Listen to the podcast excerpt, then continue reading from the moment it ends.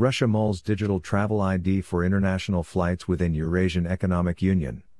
Russia may introduce EU Digital Travel Pass mobile application will be designed exclusively for international flights within the EU. EU Digital Travel Pass would help to accelerate recovery of air travel after a year-long market collapse.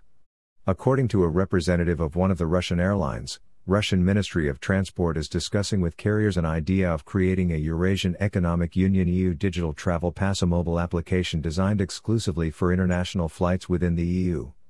Introduction of the EU Digital Travel Pass would help to accelerate the recovery of air travel after a year long market collapse due to the COVID 19 pandemic.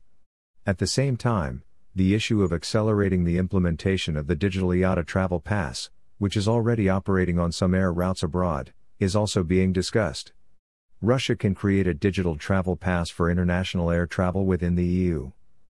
The Ministry of Transport is discussing this issue with airlines. In particular, launching a separate application or accelerating the use of the IATA Travel Pass is being discussed. The goal is to speed up restoration of international air transportation as much as possible, to stimulate other countries to open bilateral traffic, partially or completely limited due to the coronavirus pandemic, the source close to talk said.